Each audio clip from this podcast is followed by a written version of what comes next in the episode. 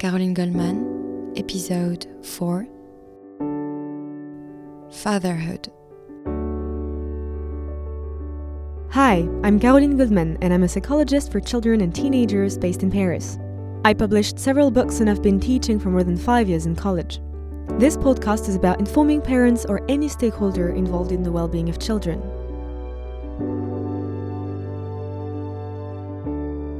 The title of this podcast contains the word father.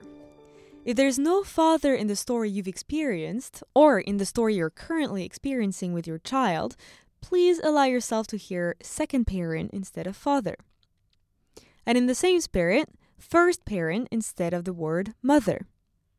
As it happens, first parents, those who welcome the baby and go on maternal leave, are statistically more often mothers, and the second parents who live with them are more often fathers. Most of the families I meet fit into this pattern. Every parent is affected by what I'm going to say, regardless of their gender or their biological link to the child. At the end of the podcast, I'll talk about family configurations where there are no fathers, and I'll give some advice on how to ensure that the structure they provide can continue in their absence. By father, I mean an individual close enough to the mother, physically and psychically, to play a very important role in the psychoaffective development of their child. Here is the first of these rules. Before any psychic construction, there must be a biological reality. The father is essential to the conception of a human being. This is far from anecdotal because this reality triggers the psychological need in each of us to know our biological origins, to examine where we come from. By passing on their surname, the father also places the child in a line of descent that give them some better visibility over this part of their roots. Regardless of ideology, any psychologist who sees patients, young or old, will be able to testify to the fact that not knowing the identity of one's parents is a terrible wrench, a wound, more or less painful, that will never heal until this information is obtained.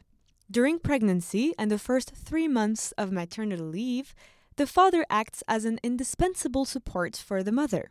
Caring for, feeding, and looking after a baby is exhausting. This experience over several months puts absolutely all the mother's mental and physical resources to the test. Without a material and moral support, it becomes almost impossible to support a baby. I'm one of these people who believes that it takes a whole village to support a mother who has just given birth, so that she, in turn, can support her baby. So, what does this paternal support really mean? It means just being there, listening empathetically and non judgmentally to the mother's tiredness and ambivalence, showing affection, acknowledging her, helping with the housekeeping, giving compliments, and of course, being there for the baby day and night.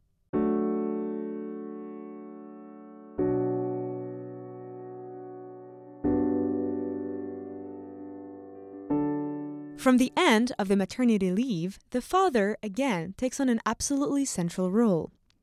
The mother returns to work, the baby begins to smile and to recognize their little world. The mother baby fusion is ready to come to a gentle end, and the father will play an indispensable role as a separating third party in this defusion operation that we psychologists believe is imperative to curb potential serious psychological illnesses, in which the psychic spaces of the mother and child continue to be poorly differentiated. It's also at this point that the father will play his role as the first socializing agent in the child's life. The father will transform the fusional mother baby duo into a social group by seeking to rediscover romantic intimacy with his partner and also by investing in his child the way his parents did in him. Relationship investments will no longer simply be between two people, but between three, with all the multiple interactional possibilities that this can produce, from dilution to appeasement. I find that people have a poor idea of the extent to which a child's social life is linked to this very first experience of the family group. And yet, in my consultations, when the child suffers in their relationships at school or with friends, I'm always interested in how their father was able to fit into the relational space between them and the mother. I'm also interested in how the father has brought his child into his own social life. Does he have a family and friends around him? Is he at ease amongst other people? Does he sometimes take his child out to explore the outside world, or does he always remain secluded and alone at home? Does he take them to school in the morning? Does he pick them up in the evening? What image does he project verbally of the world and of others? Does socialization make him flourish or make him suspicious and distrustful? The linearity between the investment in the social world by the father and by the child after him is often striking. From the age of one, as I mentioned in the third episode, children call out for educational limits. They naturally question their teachers about what they are allowed or not allowed to do. The involvement of the father as the first limiting agent is central here for the simple reason that it is extremely difficult for a single parent to be everything at once, i.e., to be the one who cradles, cares, and nurtures every day in a close relationship colored by empathy and suddenly to become sufficiently distant from the child to intimidate them and curb the expression of their desires. You can't go from being a restorative agent to a frustrating one without the help of a third party. The mother child bond has generally been fusional and fulfilling, and therefore also very stimulating. The father's place, traditionally a little further removed from everyday life, allows him to embody the law, not because of what he is, of course, but simply because of his position as a third party who is not the mother. I have observed that when an adult gives a child a rule, it remains a simple conversation for the child. But if two adults tell them the same rule, they will accept it as law. For this reason, the father's presence at the dinner table is particularly important. And in his absence, the mother can help give the father this symbolic function to help the child integrate it. For example, I'm not sure dad would appreciate the way you're talking to me. Or, I'll tell dad what you've just done, etc. Dad and all third parties should be reassured by the gratifying nature of this mission I am associating with them. One can think of the infinite gratitude that one might have had for your dedicated but demanding teachers those who have helped you progress beyond your expectations. And also for your sport coaches, I'm thinking in particular of judo and rugby coaches, so demanding in terms of discipline and so appreciated by their little athletes. This role of authority is absolutely, perfectly compatible with tenderness, trust, laughter, and fantasy. Children make no mistake about it. They intuitively identify very well those who give them the tools to grow up and become proud of themselves because it's immensely satisfying to gain wisdom. I'm going to tell you a little personal anecdote to illustrate this paternal productive function. My first daughter was about 10 months old and used to fall asleep very easily on her own. One evening, when her father wasn't there, she refused to go to bed. She cried every time she was put down. I stayed with her until my next attempt to leave. She and I spent the evening singing songs, cuddling, joking, laughing, etc. And the trouble was that everything had been so enjoyable that she just couldn't let go of the relationship with me to let herself go to sleep. I tried pressing her against me, rocking her in the dark so she would stop looking at me, but she would raise her neck and smile at me, waiting for the next activity. Nothing worked. Her father came home a bit later and I remember the scene because it was particularly metaphorical. Our flat was well heated because it was winter and it was snowing outside. So when he came in, he let a cold wind blow him in, and there was snow on his shoulders and hair. I told him how tired I was, how annoyed I was, and how I hadn't managed to get our baby to sleep. He approached us with authority and confidence, still wearing his coat covered in snow, and said, I quote, You go out of the room and you go to sleep. He put our baby in her bed, and I heard her snoring a second after her head touched the pillow. I was a little upset to see how easily he'd carried out the operation I'd been stumbling over for three hours in vain, but also very admiring of the soothing power he had over both of us. Winnicott's theories on the father's protective stimulating function were thus strikingly illustrated. I should point out that while the parental third party function is imperative at the start of the structuring of educational limits in early childhood, it will be much easier for the mother to do without the effective presence of the third party thereafter. Because once an authority is built, it's built for life.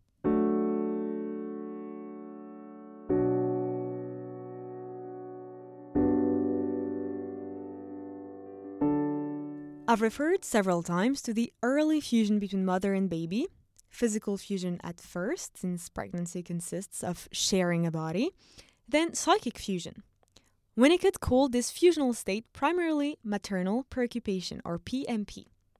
It is described as a normally pathological second state in which the mother is immersed and which is characterized by a kind of super attachment, super empathy for her baby. According to Winnicott, this enables her to quickly decipher their vital needs and psychic dispositions, and thus ensure their survival. However, what remains of this passive attitude in most mothers is an empathy that is sometimes a little unreasonable, tinged with anxiety and hyperprotection, which makes it difficult to see the child grow up and become autonomous. So it is not unusual for mothers to continue to adjust the world to their child's impulses without expecting the child to learn to adjust their impulses to the constraints of the world. I don't know if my examples will resonate with you, but I think this dimension is illustrated quite often by the different ways in which mothers and fathers walk with their child in the street. Mothers often tend to keep an eye on things and closely track their children, who therefore don't pay much attention to their pace or the direction they're going. Fathers, on the other hand, are often less attentive, which can worry mothers, and so force their children to take responsibility for this vigilance so as not to get lost. This, of course, helps them to grow up. It's fair to say that fathers, by keeping a more reasonable distance from their children, play a major role in their autonomy. The father is equally often a prime source of motor stimulation. When the child is very young, their father frequently offers them little motor challenges. This can sometimes frighten mothers concerned about their psychological and motor security. The father, confident and less empathetic, let's say reasonably empathetic, challenges their baby to hold their head, roll on the carpet, or walk on all fours. He makes them jump in the air to make them laugh. Then later on, will encourage them to walk without the pushchair, get on a bike, ski, and so on. In other words, he's giving them motor skills that will later give them great confidence in their ability to act in the outside world. Every child wonders, more or less consciously, about what he or she will become, about what they will be like in the future. For little boys, the father plays a particularly central role as a support for identification. Whether we tell him or not, he very quickly realizes that his future lies in becoming a man like dad. I often say this to fathers when they have sons that all the spotlight is on them. And I smile to see so many little boys copying and pasting their fathers. The same posture, the same steps, the same clothing styles, the same smiles, the same interests, the same ways of talking. I should point out here that fathers can, of course, also be special role models for their daughters, especially if they invest in them as the heirs of their knowledge. But society is clearly more committed to these identification movements between parents and children of the same sex. In short, the father shows his son how to love a woman and his daughter how to be loved.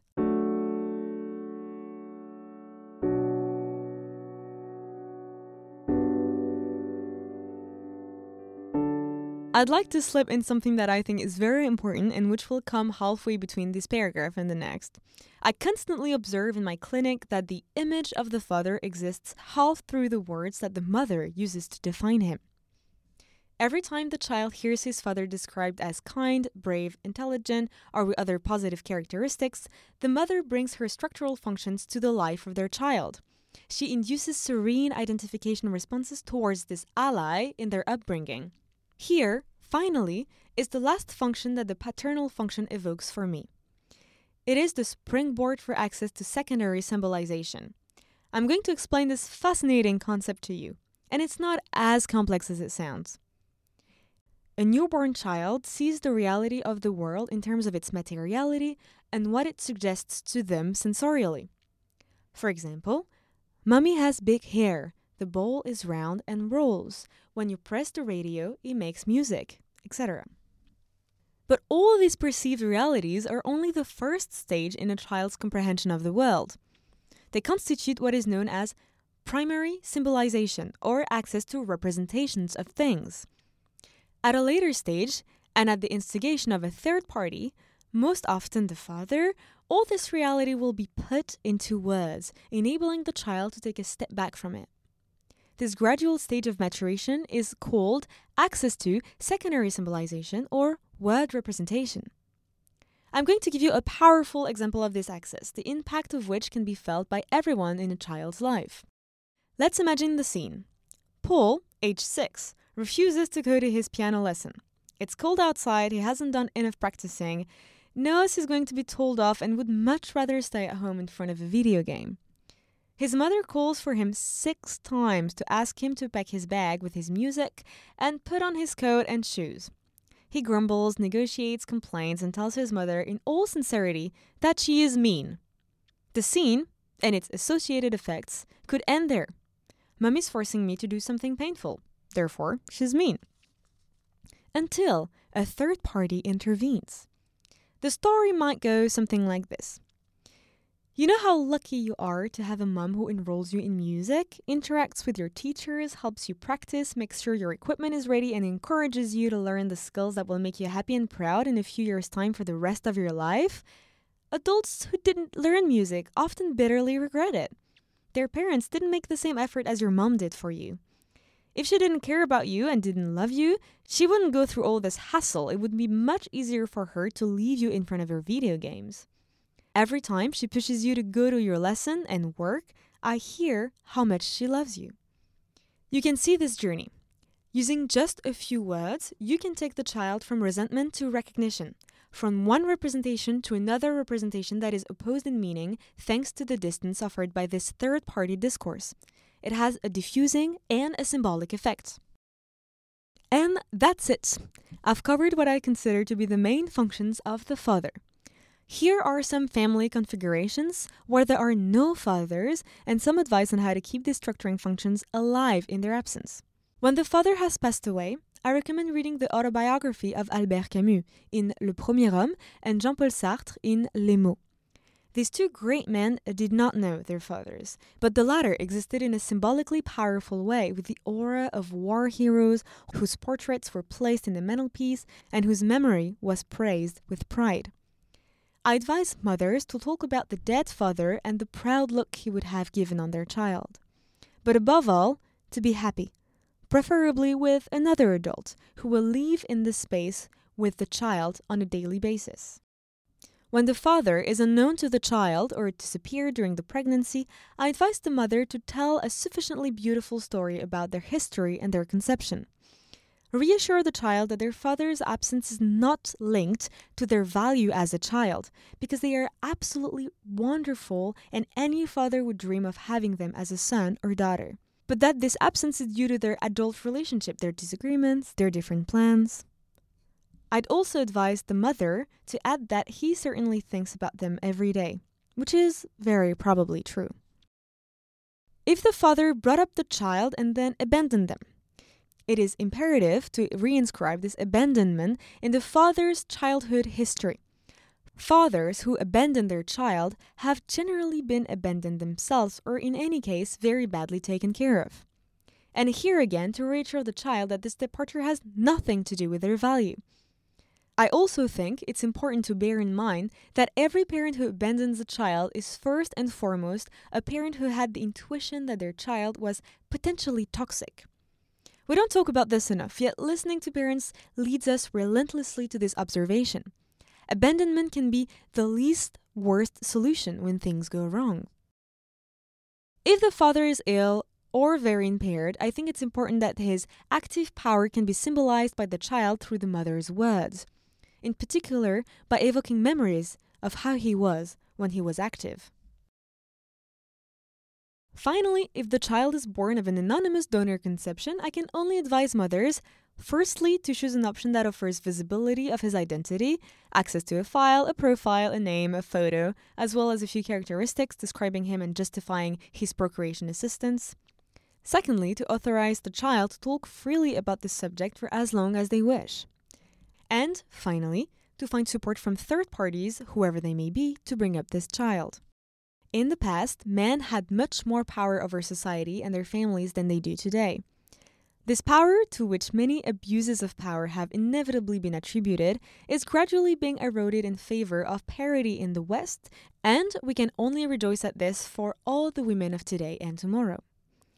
With the increased freedom, education, and salaries of their female companions, the paterfamilias have undergone major changes in line with these developments. The all powerful fathers have started sharing family tasks, and educational functions have been harmonized. Tenderness and authority are now equally shared by both parents in the majority of the families. But at the same time, a new educational ideology, which I had the opportunity to talk about in the second episode, has emerged under the name of positive parenting. The French representatives of these movements, which has been very much in vogue for the last 10 years or so, have, in my opinion, contributed to maintaining an era of incestuous maternal fusion that excludes fathers from all their functions.